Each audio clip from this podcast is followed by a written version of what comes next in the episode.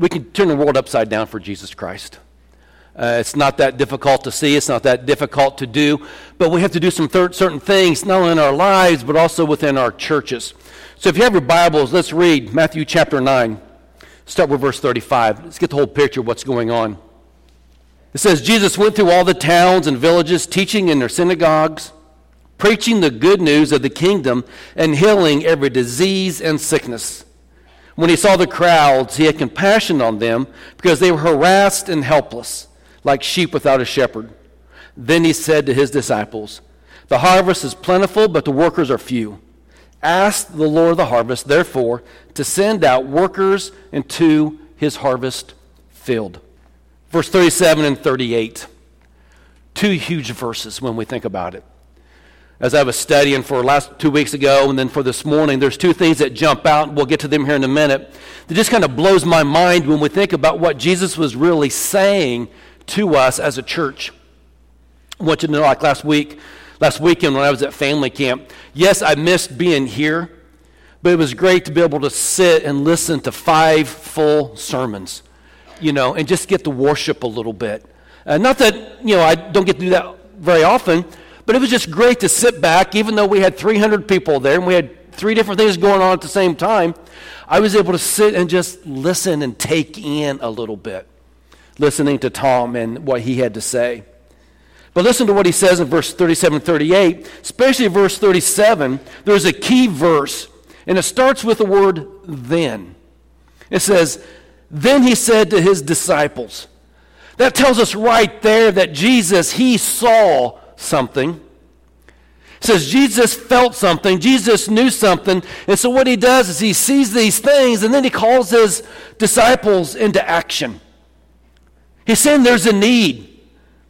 And that's what we need to understand. That same need that Jesus activated his disciples about is the same need there is today. The first thing I want you to see in this is simply this a surprising opportunity that we have. He says, Then he said to his disciples, The harvest is plentiful. The harvest is plentiful. It's an encouraging truth. And I think farmers understand this better than city folk because harvest time is what it's all about. And we're into that time. We're into the harvest season. Farmers are starting to take out their beans and take out their corn and understand to a farmer, this is what it's all about. I once heard somebody say, How's your onions doing? He says, I won't know until late April or early May. That's when the onion harvest happens. It's all about the harvest. Everything a farmer does, from the spring plant to the harvest. Understand, he plants, he prays for watering, he puts weed killer on there, and then he does the hardest thing he waits. You know, I can't imagine what a farmer does as he puts the seed in the ground and he does everything he's supposed to, waits for the rain, waits for the heat, and then he just sits there and goes, I'm just waiting. Just waiting to see if they're going to pop up through the ground. And I haven't known farmers to get so impatient they go out after three or three days and start ticking the dirt away just to make sure it's sprouting. Why? Because if nothing happens, there's no harvest. And everything is about the harvest. In Mississippi, they have a lot of cotton. Out in Kansas, they have wheat. We have corn and beans around us. But it's the same every year. Harvest doesn't last forever in our seasons. There's a window of time to harvest the wheat, to harvest the corn, to harvest the beans, or the cotton in Mississippi. If you don't get there in time, what happens to the harvest? It rots. It rots where it's planted. You see, when harvest times come, you have to be ready to go to the fields. So, in other words, our farmers who are sitting here this morning, they can't plan on vacation this time of year. They can't say, Doug can't go ahead and say, you know, I really want to go to Hawaii and Sharon wants to go, so tomorrow we're going to Hawaii for four weeks. That'd be great, wouldn't it?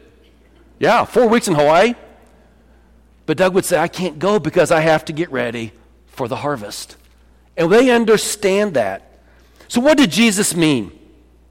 He meant there are many people ready to be harvested for the kingdom.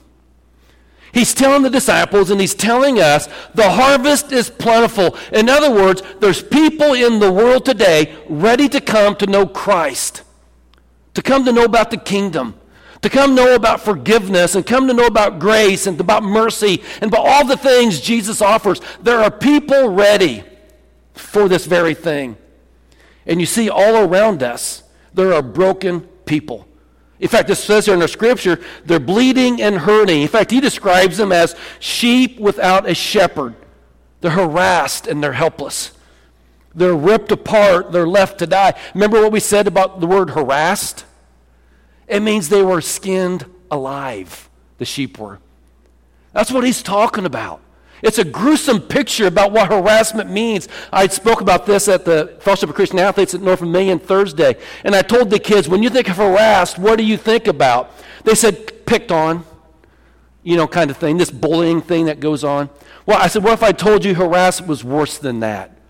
This kind of looked at me, and I gave them what the definition of harassed meant, what Jesus was talking about. And you should have seen the look on their face. And that's kind of look we should have on people who don't know Jesus Christ. Because that's how they are. And I'm telling you right here, right now, there's a world full of people ready to be reached if only someone, if only we will go to the harvest fields. And that's what Jesus is wanting us to understand. He wants us to understand that the people are ready, the world is ready to hear about Jesus Christ, but what are we scared of when we hear that? I'm going to do something I'm not used to. I want to go into a world where I may be made fun of. I'll go into a world where they may even criticize me a little bit. So we don't go because we're afraid.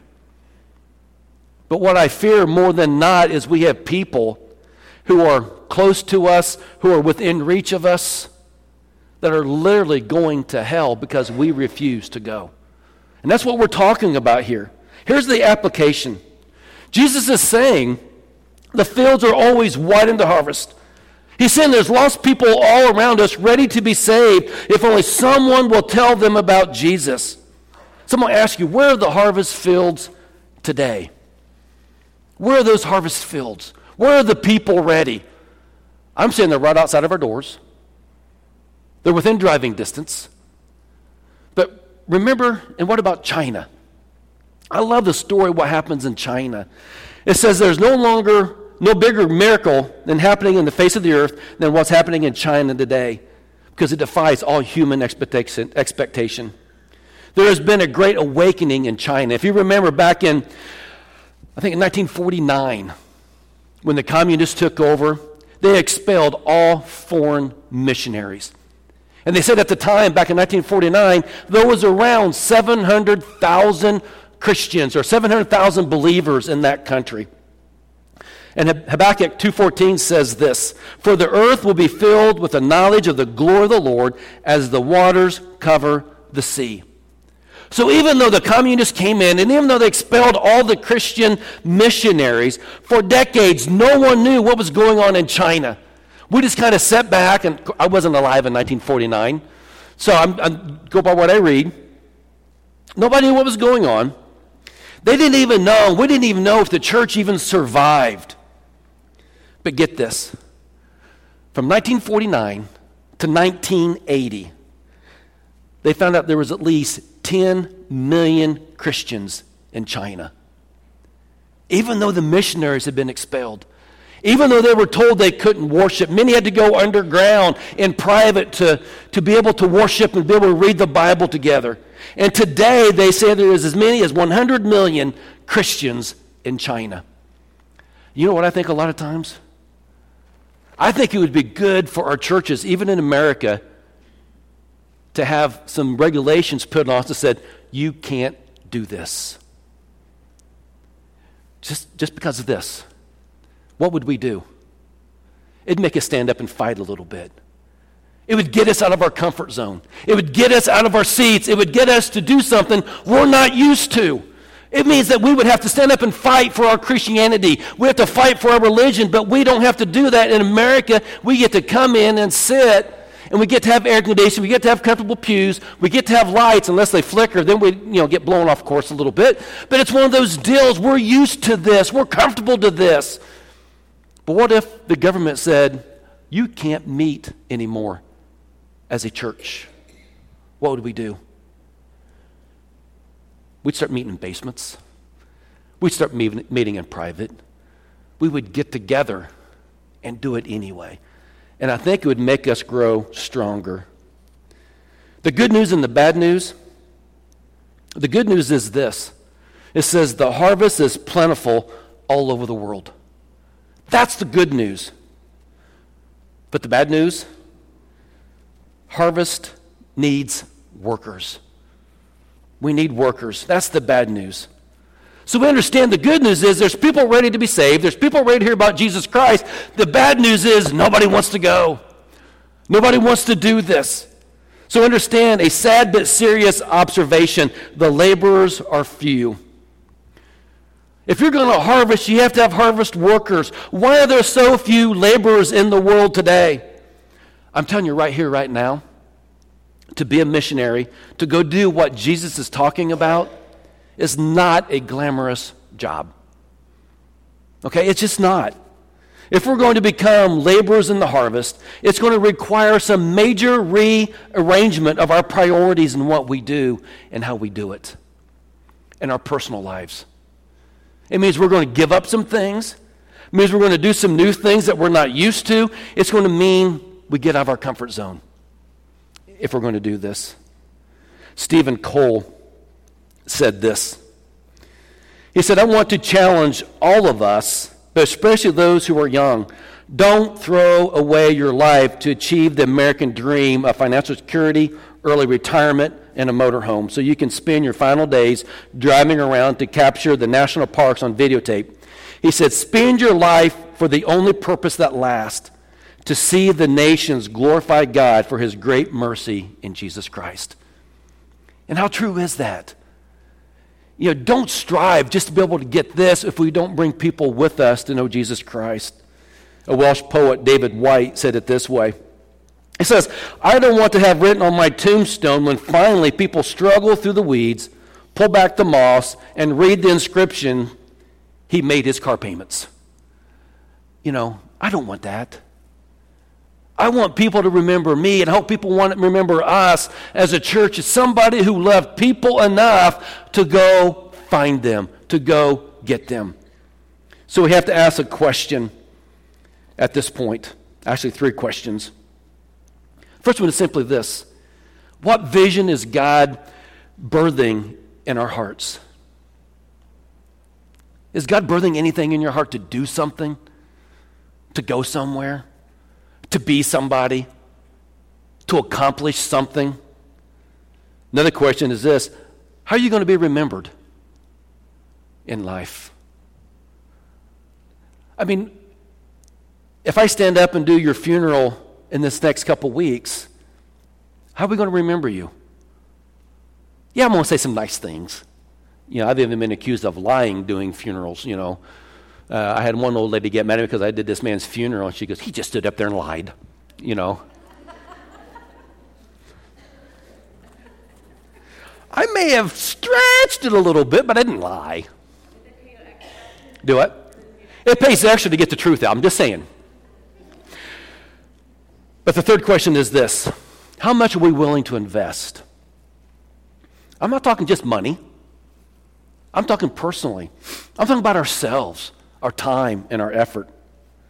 So, also, I want you to see this. He gives us a serious responsibility. I love what he says. In the NIV, it says, Ask the Lord of the harvest. Another translation says, Pray to the Lord of the harvest. And that's kind of unexpected. I would think Jesus would say, The harvest is plentiful, the laborers are few. Go get going. Go do it. But he says, ask or pray to the Lord of the harvest. So, what does it mean is this? What it doesn't mean, I truly believe, is well, let's have the preachers preach dynamic sermons. Let's let the committees make and make great plans. Let the people read books. Let us attend conferences. Let us do all these things. And as great as some of those things are, that's not what he is saying. Jesus does not mention any of these worthy things, but the church's primary response to the needs of life in the world are summed up in one word. One word, and that is pray. Pray to the Lord of the harvest. I love this idea. The church is simply asked the Lord, ask the Lord of the harvest to send out workers into his harvest field. So when we decide to pray, when we decide to plead, when we decide to earnestly ask the Lord of the harvest, in other words, we're going to beg, we're going to plead, we're going to ask God to stir us, his people, to become workers in the field. Are we ready for that? I mean, are we truly ready to do something different? Are we, and I'm not saying some of us don't do this, but I don't think we do it enough. I think we kind of hide. We have an opportunity, but we fall back a lot of times. Are we truly ready to start to pray about these things? Somebody said it this way First we pray, then we meet. First we pray, then we sing. First we pray, then we preach. First we pray, then we give. First we pray, then we organize. First we pray, then we go. Did you catch that? Before we do anything else, we pray. We pray to the Lord of the harvest because all things are by him, all things are through him, all things are from him, all things are for him. In other words, everything we do, everything we say, no matter where we go, no matter what we're doing, we do it for Jesus Christ. Because he knows where the seeds need to be planted. He knows when the harvest needs to come. He knows how many workers are needed and how we are to pray. So, what do we pray? Remember what he says? Jesus said we're to ask the Lord of the harvest to what? To send forth workers. This is one of these things that I learned this week or was reminded of this week. The underlying Greek word conveys a very powerful image. The Greek word for send forth is a word we don't need to really understand, ekbalo, but the word ek part means out. So the first part of that word, ek, is out. The balo part, B A L O, means to throw. It's like throwing a ball. Okay? That's the image you get. But we actually get the English word ballistic for this word. Okay? Now think about this. He's saying to send out, to throw out like a ball, but we get the word ballistic of it. it refers to the explosion when the hammer comes down on that gun. What happens? And there's a bullet in it. Boom! It sends that bullet out of the end of the chamber. So that's what Jesus is really saying. We are to pray that God will literally light this fire inside the church, inside us, that will ignite a movement within us, inside many hearts, that will result in people being thrust out of the church into the harvest field of the world. So I guess what I'm saying is this I love this. We need to pray that God will literally throw out some people of the church. Did you catch that? Josh did. That God throws some of us out in a good way, okay? That we are going out, and it's not one of those ideas where you know we ask for somebody and somebody's sitting there and we're going to sing 50 verses of the invitation hymn until somebody responds okay so josh finally says i'm going to go home and eat lunch i'm going to go say i'm going to do this so he comes walking up you know yeah yeah yeah i'll go okay that's not what it's saying. It's saying that we're going to throw them into the world like none other. It's a ballistic type of thing. Lord, throw them all the way to someplace Maybe it's Vietnam, maybe it's Egypt, maybe it's Finland, maybe it's Liberia, maybe it's Great Britain, maybe it's Africa, the inner cities, or maybe to our widows and widowers, maybe it's the single mothers or to the hurting or to our neighbors. But we are going to get out of our seats, and we're just not going to kind of casually do this. We are going to be thrown out of our seats to get into the world and do what Christ has asked us to do. Somebody prayed a prayer this way that simply said, Lord, take your people gathered in comfort in this beautiful sanctuary and blast them out of this place and into the distant corners of the world. To blast us out. And you know what I think that kind of means to us? I think it kind of means we get so comfortable sometimes as to where we sit, as to what we do, as to kind of what we do as our hobbies that it's almost like we're cemented in a place. In order for us to be moved, something major has to happen, doesn't it? To get us out of that comfort zone, to get us to do something different. And it has to be almost a ballistic type of thing to get us moving. I think that's what God is trying to tell us. We also pray that God will light a fire. And we ought to pray that when God lights a fire, He won't deal from the bottom of the deck. Okay, what I mean by that is this we should pray that God will thrust out and blow out this place the best and the brightest to be representatives for the kingdom of God. There's a lot of times uh, been in ministry long enough where we've had missionaries in to speak, and when they get up to speak, you can and we kind of joked, well, we know why they went to the mission field because they can't preach, you know, and it's sad to say, but that's the way it is sometimes. But they're willing to go, and that's great. But I'm not saying we send those people just because they can't do this. We send the best of the best. And he's exactly right. I think we must pray. I think it has to start with this. We must deepen our own walk with God so that when God calls, we will do something. Okay? Do something. We need to care more than some think is wise. We need to risk more than some think it's safe. We need to dream more than some think is practical. We need to expect more than some think is possible at something. At something. You see, it's good, it's a good thing when Christians get interested in prayer. And I'm not saying we're not, okay? Please, please don't get me, take me wrong. But it's so great when churches and Christians and individuals start to really get into prayer because it means a harvest is coming. It means something is going to happen. It means God is getting ready to move his people. So if your heart is stirred up, that's a sign that God is at work in your life and God is getting ready to do something. You may not know what it is, you may not even understand quite what's happening, but God is going to do something. Maybe something you've never done. Let me ask you this Are you ready for something in your life? So, and we begin to pray, an unusual thing happens. Now, I'm not talking about just praying for our meals, you know, rub a dub dub, thanks for the grub, be a God. I'm not talking about those prayers. I'm talking about heartfelt prayers for who we are and who we're becoming, about our church and about our church family, and about what we can do as a church, but also about what God can do with us. You see, when that unusual thing happens, when we start to pray, God listens and God answers. He'll listen and He answers. And God begins to answer that prayer. He often begins with us. He'll begin with us. Somebody said the people who go to their knees to beg God for workers are often the very people God uses to answer their own prayers. Ooh, that's a little scary, isn't it? Whew, not sure if I want to start praying this prayer or not. God, send out workers. God, let's get workers in our church. God, let's do this. And then all of a sudden, God's saying, Hey, Kurt, it's you to do this. Maybe it is.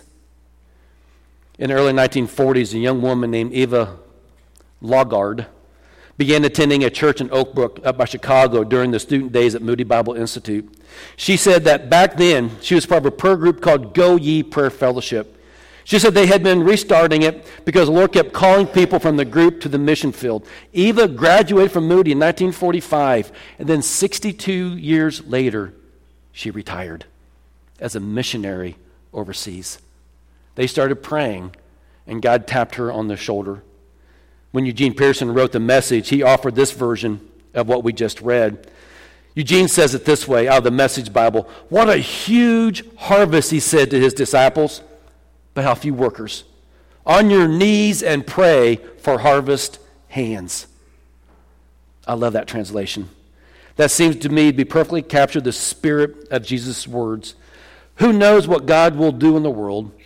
I mean, who knows what God is going to do in this church? Who knows what God is going to do in us and through us once we begin to pray? Pray to the Lord of the harvest. If you remember, two weeks ago, we started this little series with a prayer Lord, do things we're not used to. And I'm going to urge you again to pray that prayer in the weeks to come. Open up your life and say, Lord, come in, rearrange it all that I will be a maximum benefit to the kingdom of God. That I will do what you want me to do, God. Don't be afraid. Why? Because we serve a God of grace. He never cheats his children. He won't take advantage of you, but he won't accept the status quo either. He's going to accept something better from us. Lord, do things we're not used to. Start praying that prayer this week and see what God will do. And again, somebody said it this way. So many times we as Christians, so many times we as churches, we have eyes, but we don't see. We have ears, but we don't hear. We have lips, but we don't speak. We have feet, but we don't go. And that's what Jesus is asking us to do. He's saying, Look, see what's going on in the world. The harvest is plentiful. Just see it. Listen to what our neighbors, listen to what our friends, listen to what our family, listen to what the world is saying to us, and hear what we need to do. And yes, we have lips and we need to speak, we need to talk, we need to do what it is, and we need to go. So, again, I'm going to simply ask you as we close this morning what is God calling us to do? And maybe you're sitting here right now and you're saying, you know, I'm doing everything I can do. You know, I'm doing this, this, this, and this, and I just don't know if I can do anything more. To sit and ask you to do this. Ask God what God might change in your life. What do we need to do differently? What do we need to bend just a little bit? Maybe to do something greater for God. And that's my, that's my hope. That's always been my hope for a church, no matter where I've been, no matter what's been going on is for us as a church just not to keep the status quo, but to be a church that is so excited about what God has done in our life, what God is doing in our churches, what God is doing in the world, that we want to go out and we want to invite, we want to bring people in, and we start growing, not because this church split, not because people left this church, but because there are people coming to Christ and they're being baptized for the first time. That's true growth. And then what does the Bible tell us to do? Make disciples. You see, it's just not about putting somebody in the baptistry and getting them wet. It's just not about that. That's an important part, don't get me wrong. But if we just leave it at that, we don't make disciples, we don't do what God has called us to do, if we don't bring other people in, then we're really not doing what God has asked us to do. We're really not all that dangerous to the world. We're just another building sitting on property where people gather on Sundays, and nothing is ever changing in us. So, as we see here this morning, we go to this invitation hymn. You know, it's one of those deals we start with ourselves, right where we're at. Lord of the harvest, where do you want me to go? Lord of the harvest, what do you want me to do? Lord of the harvest, be careful if you ask, send me. Because who knows where you're going to end up. But I guarantee you to be where God wants you.